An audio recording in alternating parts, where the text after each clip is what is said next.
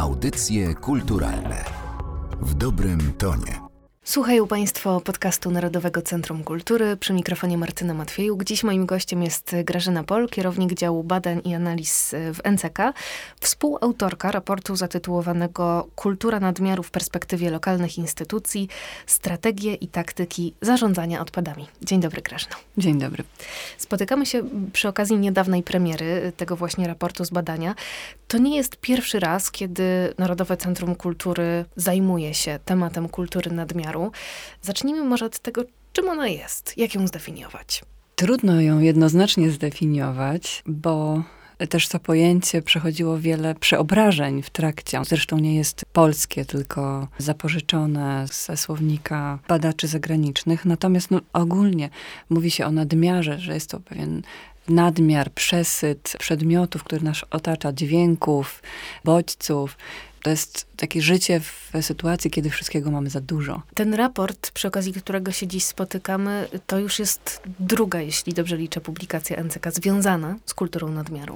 Tak jest. W Narodowym Centrum Kultury prowadzimy program skupiony właśnie na kulturze nadmiaru, badawczy.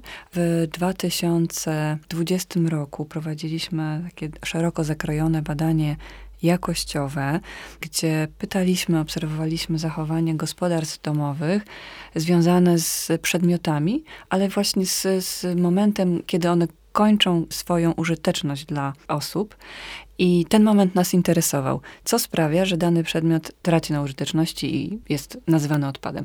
I tak w roku 2021 opublikowaliśmy pierwszy raport, który głównie właśnie opowiadał o tej krańcowej użyteczności wybranych przedmiotów, ale czuliśmy, że nie wszystkie wątki zostały wyczerpane.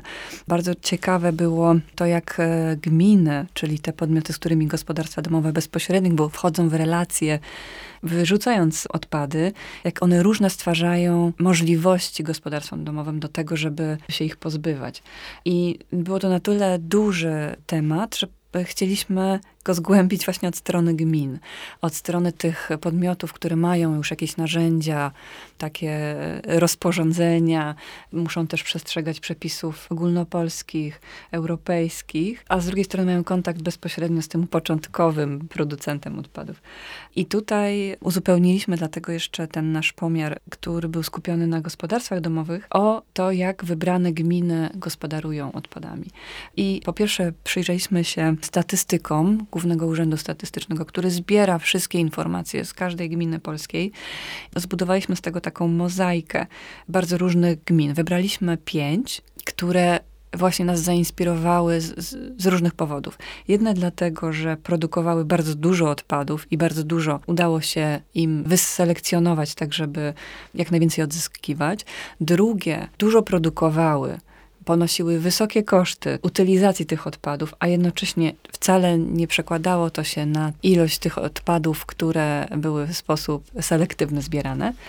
Inne z kolei produkowały mało odpadów i ponosiły małe koszty, a jeszcze inne zainspirowały nas z zupełnie innego powodu, takiego, który jakby nie pokazuje ani kwestii, jak bardzo to jest finansowo obciążające dla gminy, ani też jak bardzo efektywna jest, ta, e, czyli czy zbierają selektywnie, czy nie zbierają selektywnie, ale na przykład miały na swoim terenie bardzo dużo dzikich wysypisk. No i teraz pytanie pojawiło się, czy to dobrze, że tych dzikich wysypisk tak dużo odnotowano, czy źle. No i wydawałoby się, że źle, ale po takim pierwszym spojrzeniu na tą gminę okazało się, że nie, nie, nie. To jest tak, że ostatni będą pierwszymi. To była gmina, która po prostu chciała się z tym problemem zmierzyć. No i też tutaj ciekawe rzeczy zaobserwowaliśmy. No właśnie, chciałam zostawić e, to pytanie na dalszą część naszej rozmowy, ale skoro mówimy o tej metodologii, wątek dzikich wysypisk, może rozszerzmy go, jeśli pozwolisz, bo to była rzeczywiście gmina, gdzie ta zewidencjonowana liczba dzikich wysypisk była bardzo duża, ale ona była bardzo duża dlatego, że prowadzono system internetowego rejestrowania tych dzikich wysypisk. Słowem, gdyby tego systemu nie było, tej liczby również nie byłoby wśród danych, wśród dokumentów. I chciałam cię zapytać w związku z tym, o różne trudności, które stoją przed wami również, twórcami takich badań i osobami, które analizują te dane. No, mogą się zdarzyć właśnie takie pułapki. Napotkaliśmy tam wiele nieoczywistości. Patrząc na na samą statystykę ogólnopolską, mieliśmy inny obraz niż konfrontując go z tą perspektywą gminy i dopytując o różne kwestie, które wydały nam się dziwne, skrajne, nie do końca wyjaśnione. I, i to prawda, że ten obraz jest zupełnie inny. W przypadku tej gminy, która ewidencjonowała wysypiska dzikie, no właśnie, to była jedna z niewielu gmin, która po prostu miała taki system wprowadzony. Można było zgłaszać te wysypiska co więcej, prowadzono też w tym czasie kampanię taką ogólnoinformacyjną na terenie gminy, więc ludzie wiedzieli, że gmina się tym tematem zajmuje i chce mu przeciwdziałać. I co więcej, jeszcze jakby rzeczywiście realnie usuwano te wysypiska. Więc to jest jeden z aspektów, ale to, co nas zaskoczyło, to na przykład to, że gmina, która teoretycznie ma bardzo mało odpadów i niskie koszty związane z ich um, utylizacją, tak naprawdę po prostu tych odpadów prawie nie odbierała od y, gospodarstw domowych Robiła to tylko 6 czy 7 razy w roku. W związku z tym te koszty były niskie, co jakby wzbudziło w nas takie wątpliwości, czy w takim razie gospodarstwa w pewien sposób nie są zmuszone do utylizowania tych odpadów we własnym zakresie. Tak? Nie mamy odpowiedzi jednoznacznej w, w raporcie, no ale dużo dużo zmiennych świadczy o tym, że tak rzeczywiście było. W tym raporcie znajdziemy hmm. też e, sporo informacji dotyczących tego, jak w poszczególnych gospodarstwach domowych ten e, system segregacji odpadów e, przebiega. Opowiedz pokrótce, od kogo i w jaki sposób zbieraliście te dane? Zbieraliśmy podczas wywiadów indywidualnych z członkami gospodarstw domowych, czyli po prostu z osobami pełnoletnimi głównie, chociaż młodzież też się mogła włączyć. Poza tym była prowadzona przez właśnie domowników, taka tygodniowa obserwacja swojego kosza, nie tylko kosza, ale też jakby tego, w jaki sposób używają pewne przedmioty, no ale w tym wypadku skupiliśmy się w tym raporcie ostatnim właśnie na, na odpadach i na tym, jak je segregują i co z tego wynika. Domownicy sami nam pokazywali poprzez materiał fotograficzny i opowiadali podczas rozmowy z badaczami, co robią z konkretnymi przedmiotami i jak, w jaki sposób je segregują, te, które już nie są im potrzebne. To przejdźmy do wniosków e, płynących z tego badania. E, z raportu wynika, że o ile staramy się w miarę możliwości segregować tworzywa sztuczne i metale, papier, szkło oraz odpady zmieszane, o tyle trochę trudniejsza sytuacja, trochę bardziej złożona, jeśli chodzi o odpady problemowe, odpady niebezpieczne oraz odpady biodegradowalne.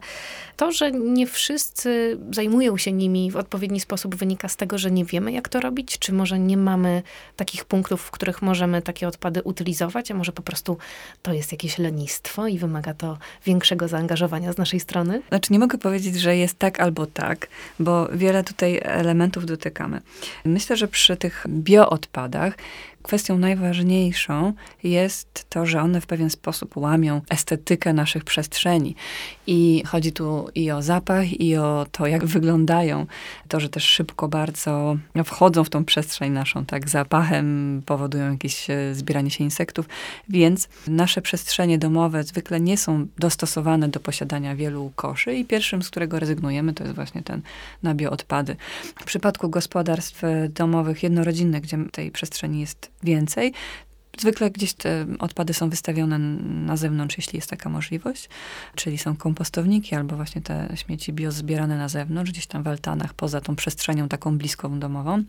W sytuacji w domu wielorodzinnych robi się tutaj poważny problem i to jest tak, że rzeczywiście ludzie najczęściej się przyznają do tego, że albo po prostu robią swego rodzaju opór, czyli po prostu wrzucają te odpady do zmieszanych, albo zbierają i tak na bieżąco starają się wyrzucać przy każdym wyjściu z domu te odpady, przez co one jakby jak, w jak najmniejszym stopniu wkraczają w tą naszą codzienność. Rzadko y, są właśnie kompostowniki czy jakieś formy zmieniania, przeobrażania tych odpadów już bezpośrednio w gospodarstwach domowych. Inną kwestią są odpady niebezpieczne. No i tutaj teoretycznie przychodzi gospodarstwom domowym z pomocą PSZOK, czyli te punkty selektywnego odbioru odpadów. W każdej gminie taki punkt co najmniej jeden powinien być.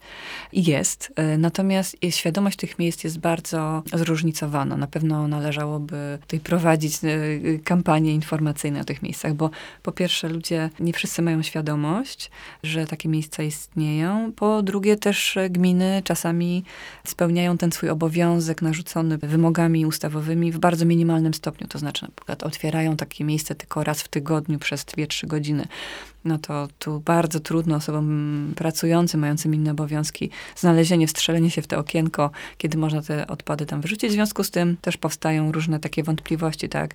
Czy zawieść, czy może w jakiś inny sposób się pozbyć tych odpadów? No, tu też wiele dylematów y, zauważyliśmy i opisaliśmy w naszym raporcie.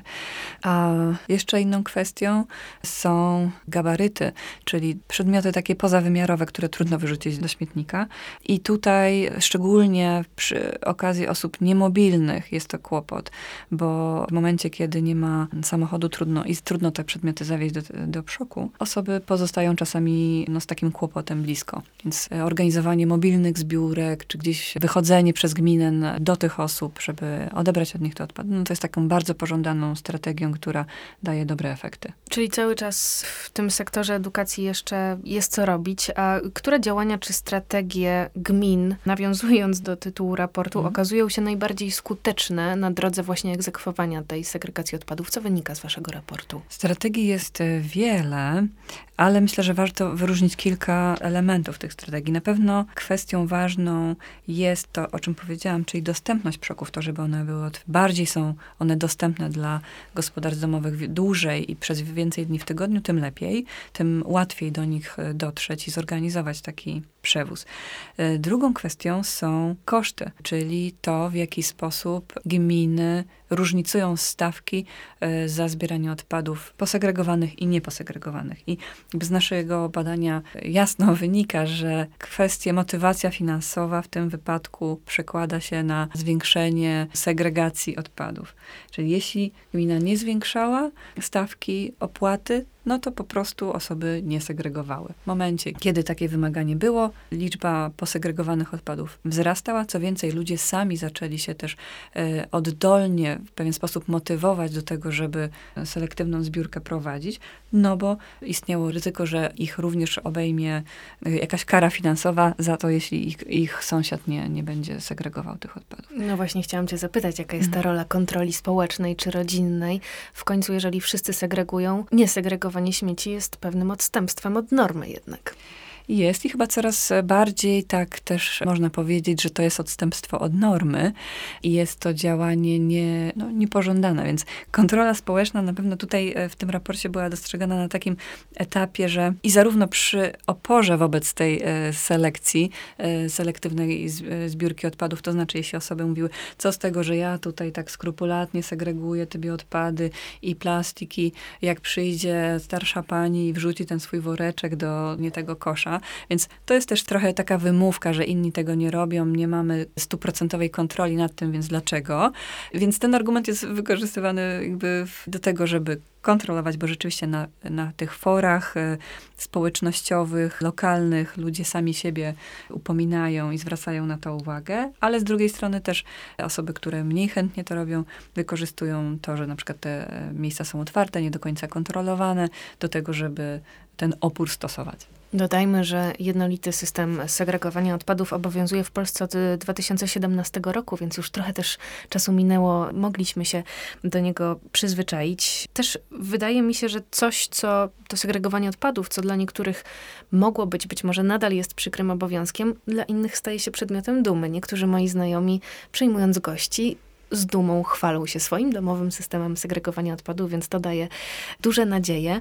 Jak w praktyce możemy wykorzystać e, raport z tych badań? To, o czym powiedziałaś, tak, to modelowanie, czyli stwarzanie takiego, że w dobrym tonie jest segregowanie odpadów, to jest bardzo ważna kwestia i rzeczywiście ten element modelowania, czyli pokazywania innym, wpływa na to, że nawet jeśli to jest dla nas trudna, nieestetyczna, uciążliwe czynność, a jednak dobrze odbierana, chętniej to robimy. Więc to jest e, to jest ważne i o tym też mówimy.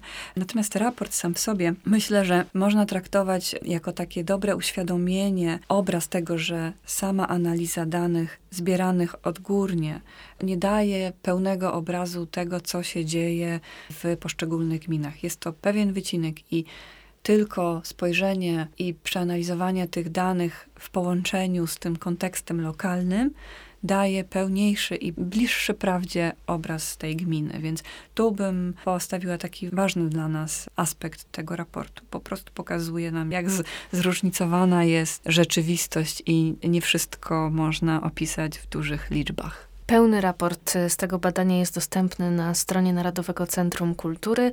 Istnieje również skrócona, nieco mniej zniuansowana, pigułkowa jego wersja. Zachęcamy Państwa do zapoznania się z tymi treściami. Pokusiłabyś się o takie słowo podsumowania dotyczące naszej kultury segregowania odpadów na zakończenie? Spróbuję, pokuszę się. Myślę, że y, warto powiedzieć i podkreślić to, że Polska w statystykach ogólnoeuropejskich jest krajem, który stosunkowo mało produkuje w przeliczeniu na osoby odpadów. I warto to pamiętać, myśląc o tej naszej kulturze nadmiaru. I jest wiele badań, które pokazuje, że Polakom ten temat jest coraz bardziej drogi i ważny i chcemy, chcemy zmieniać nasze podejście do odpadów. E, uważamy, że to jest problem istotny społecznie, staramy się z bardzo dużym szacunkiem do przedmiotów podchodzić i nie wyrzucać ich w sposób taki bezmyślny. Natomiast e, w, patrząc na te nasze zachowania przez pryzmat gmin i, i strategii, mamy tutaj na tym polu jeszcze dużo do pracy i na takim lokalnym polu naszych aktywności myślę, że możemy jeszcze dużo zmienić na lepsze. O odpadach w kulturze nadmiaru opowiadała dziś Państwu Grażyna Pol z działu badań i analiz Narodowego Centrum Kultury. Bardzo dziękuję. Również dziękuję bardzo. Audycje kulturalne w dobrym tonie.